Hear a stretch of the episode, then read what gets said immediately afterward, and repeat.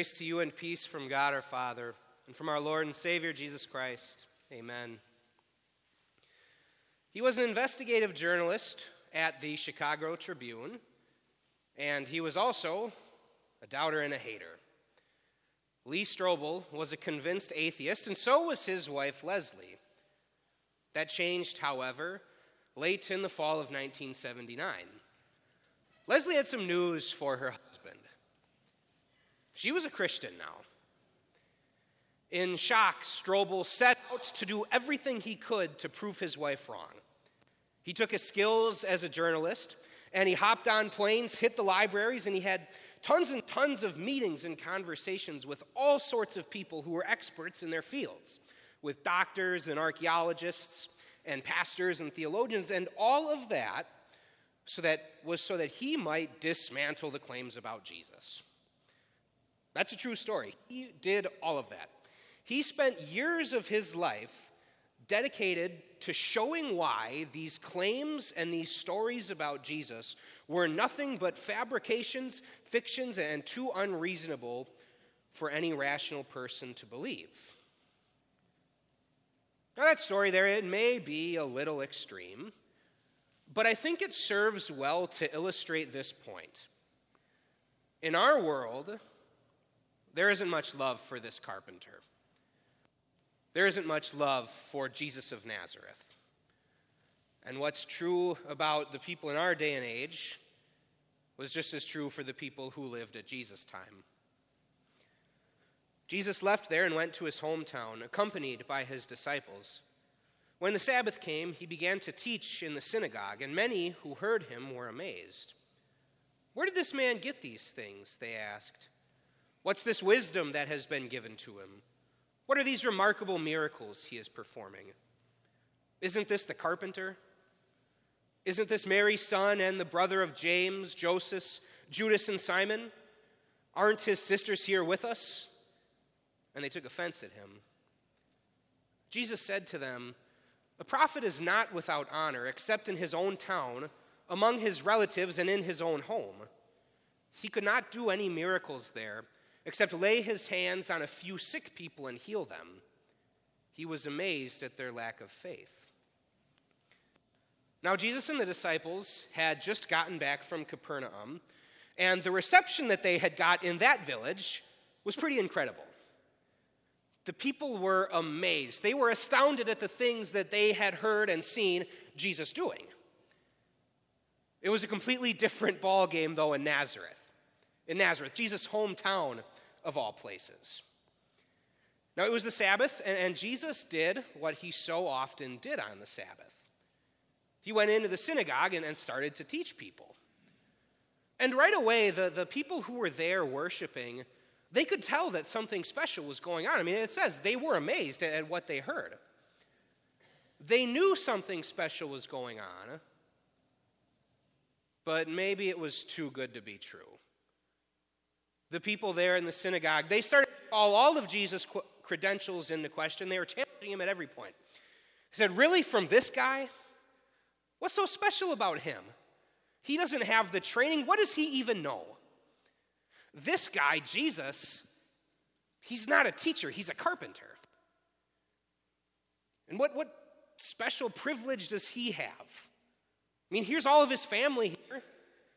There's his mother, his brothers, his sisters are here with us. There's nobody special in that group of people. You see that crowd there? what they had heard Jesus doing in the synagogue, it didn't mix very well with what they thought that they knew about Jesus. The Jesus that they knew was just an ordinary individual like all of them. He's a woodworker, he's not a miracle worker.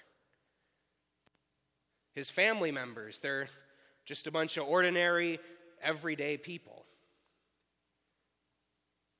those synagogue goers there, they put too much stock in their own ability to reason and think logically. Now, some of those people, they knew Jesus' family. They watched him grow up in Nazareth. Some of them probably had things in their homes that Jesus' own hands had made. So, as far as they could tell, There was nothing special about Jesus. And really, in their eyes, Jesus was just a phony. He was just a, a big old impostor. Such a, a scandalous individual that they took offense at him. They just couldn't get past the idea that this Jesus might be the Messiah that God said was coming. They tripped and fell at the idea that Jesus might just be God. They didn't realize it, but they were stumbling right into their deaths. It was a sad story there that day at the synagogue in Nazareth. And it only continued on as, as Jesus addressed the crowd. He said to him, A prophet is not without honor except in his own town. Loves a prophet, right? Everybody wants to hear what this prophet has to say, and, and they want to see what he can do. That is, of course, unless they know better. What they know about that person, what they've experienced from that person, if all of that doesn't with what they are seeing on that day, well, they're not going to believe him. They're not going to listen to him. And that is exactly what happened in the synagogue there. The people just couldn't get past the idea that Jesus might be more than that individual that they had come to know in Nazareth. It was a scene. The lack of faith in that city was pitiful. It prevented Jesus from doing a, a bunch of miracles there. Not because Jesus needed a, a, lively crowd to give him energy so that he could feed off of them. No, he couldn't do any miracles there because the people didn't want his help. We don't need this carpenter, he's just a pretender. It was such a disturbing place to be. Even Jesus was amazed at their lack of faith. There isn't much love for this carpenter. You can expect that. I mean, Jesus met with these people where? In the synagogues. He was teaching people who presumably knew what the Old Testament said about the Messiah. He's teaching people who presumably knew about all of those prophecies, and there Jesus was right in front of them, fulfilling those prophecies, and yet they still rejected him. Now, if those people rejected Jesus, what does that say about all the people who live around us in our day and age? We're thousands of years removed from these stories. No person living has ever looked Jesus in the face. Well, what does that say about the people in our world? Well, I think that we can probably expect the same exact reaction in our day in 2021 that Jesus got there in the synagogue. The sinful mind is still hostile to God. The message of cross is still foolishness to those who are perishing. So you can expect that human reason is going to trump faith. And maybe you've seen it before. Maybe you've heard the arguments that, that some deniers and doubters are going to make. So Jesus died, and then he came back to life. And during his life, he performed miracles. Well, that doesn't happen. You want me to get behind Jesus? A guy who's intolerant of just about every community that isn't like his community? The Bible, that one's been thoroughly debunked by science. The Bible, that's just a book that puts women down. People are going to be real honest with you. They're going to say, I just can't get behind a guy who is so irrational. I can't follow along with a guy that has all of these crazy, wild, unbelievable stories and teachings attached to him. My knowledge, my experience, it just says Jesus can't be right. I know better than that. There isn't much love for this carpenter. Expect it but don't back down from it. And that's a tough pill to swallow, isn't it? You know, your instinct, wouldn't it tell you that when things start to get a little hot and, and maybe it's getting heated, maybe you should just back off? Wouldn't conventional wisdom suggest that, that when it's not going well, maybe you just move on to something else? Maybe it would, possibly. Let me tell you for sure who would say those things, though your sinful nature. Your sinful nature is going to do all that it can to lead you to believe that sharing Jesus with, with one of these hardened deniers, one of these skeptics, is just a big waste of time. Your sinful nature is going to fill your head with, with all of these thoughts, and it's going to try to convince you that maybe someone else should just step in. I, I really can't do this. I'm not qualified. I lack the skills. It's not my job. Well, try telling all of that to Jesus, the man who said, Go and make disciples. And try telling all of that to the guy who was rejected in his own hometown and still didn't give up. I don't think Jesus is going to have the time or the patience to listen to all of our excuses. Really, I'm pretty sure he's going to respond to our excuses in the exact same way that he responded to those synagogue goers. He'd be amazed at our lack of faith.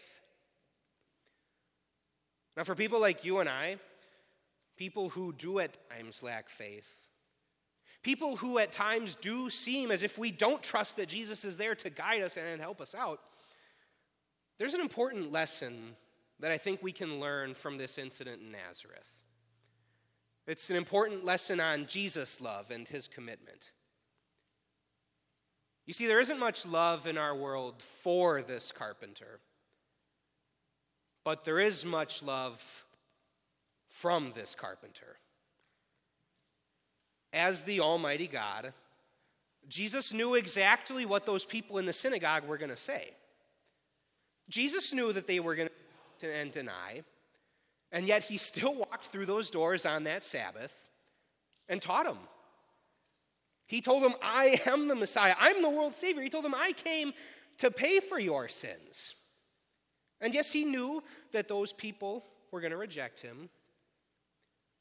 But this is how committed he is to his cause of, of taking souls to be with him in heaven. Even though he knew how they were going to respond, he still gave them the chance to hear the gospel. That's how committed our Savior is. He preached the gospel to those doubters in Nazareth. He preached the gospel all throughout the world, and included in his audience there is you and me. Even if we are faithless, Jesus remains faithful. And he demonstrates that faithfulness to us pretty often, doesn't he? Even when we let our fear of rejection silence our mouths, even when we back off because we're afraid of rejection. Our faithful Savior still comes to us, and He's got some pretty awesome things to say, doesn't He? He whispers these, these sweet words into our ears. You've already heard these ones today. I forgive you all your sins in the name of the Father, and of the Son, and of the Holy Spirit. You're going to hear him pretty soon. Take and eat, take and drink. This is my body, which is given for you, given for your forgiveness. Jesus says to us, You were baptized into my death. Yes, you are certainly going to be there with me at the resurrection. How's that for some good news? That good news that, that Jesus brought to you and me, that forgiveness, well, he offers that exact same forgiveness to the unbelieving world too. So don't back down. Now, as you go out there and take this good news to the people around you, I want you to take note of, of some of these words of encouragement that we have here in our readings today. Because really, the ones that we've got there, they're pretty fantastic. Now, yes, God gives us that warning, He, he gives us a heads up. People are going to reject my son. But here's some encouragement as you go out and talk about my son. You read it just a moment ago and in Psalm 27. The Lord is the stronghold of my life. Of whom shall I be afraid? We don't have to be afraid of what the world can do to us. We don't have to be afraid of anybody out there. Not with the impenetrable fortress of a God that we have, or the words that we're going to look at here in just a bit for our, our 19 minute study. Paul says to Timothy, he says, even if we died with him, we will live with him. If we endure with him, we will also reign with him. I mean, that's Jesus saying to us no matter what they do to you, even if the enemies of the gospel should come and cut you down, Jesus says, You're going to be with me. I've got one more verse that I want to share with you guys. This one isn't included in any of our assigned readings for today, but I think it's a really helpful one. I think this verse is really helpful, especially when the enemies of the gospel are trying to shut us down. The writer to the Hebrews says this We do not have a high priest who is unable to sympathize with our weaknesses. Let us then approach the throne of grace with confidence, so that we may receive mercy and find grace to help us in our time of need. Should you ever find yourself down and out or feeling a little bit depressed at the world's rejection, remember this Jesus was rejected too. He can sympathize with you. Jesus knows the hurt and the pain and the anguish that such rejection can bring. He knows what it feels like, and He invites you to talk with Him. So take Him up on that offer. Let Him know how, how much hurt and sorrow has been brought into your life by, by the world's rejection. Let Him know about it, and then find grace and mercy in the promises that He has given to you. Now, Lee Strobel, when he started his journey many, many years ago, he had no idea what was in store for him. But after those hours digging into God's Word to see what claims it made, after the many miles traveling across our country to meet with those theologians and pastors, God did something amazing through all of that contact with the Word, God sparked faith in Lee Strobel's heart. And I think his entire story, it really is an excellent illustration of this theme that we've been working with today. There isn't much love for this carpenter, and you can expect it. You can expect that you'll run into people like Lee Strobel, people who are hardened in their unbelief, people who think that the Bible is just a bunch of silly stories and made up claims. Expect it. But don't back down from it. You know that you have got a God who loves everybody. You know that you've got a God who died for everybody. And you know what? That God's pretty powerful too. He can overcome even the strongest opposition. So don't back down. And as you go out there and, and take the good news about his son to everybody, know that God is right there and he won't back down from you. Amen. Please stand. And the peace of God, which surpasses all understanding, will guard your hearts and your minds through faith in Christ Jesus. Amen.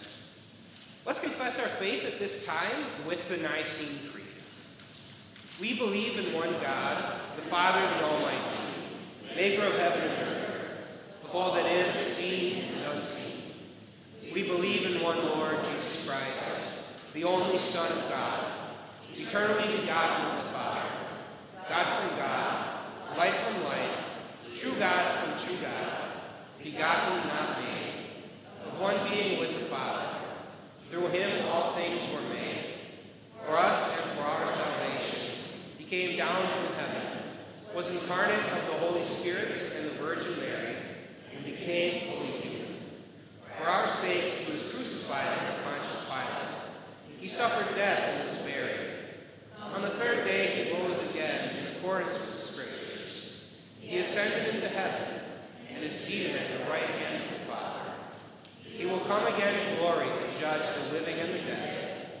his kingdom will have no end. We believe in the Holy Spirit, the Lord, the giver of life, who proceeds from the Father and the Son, who in unity with the Father and the Son is worshipped and glorified, who has spoken through the prophets. We believe in one holy Christian and apostolic church. We acknowledge one baptism for the forgiveness of sins. We look for the resurrection of the dead and the life of the world to come.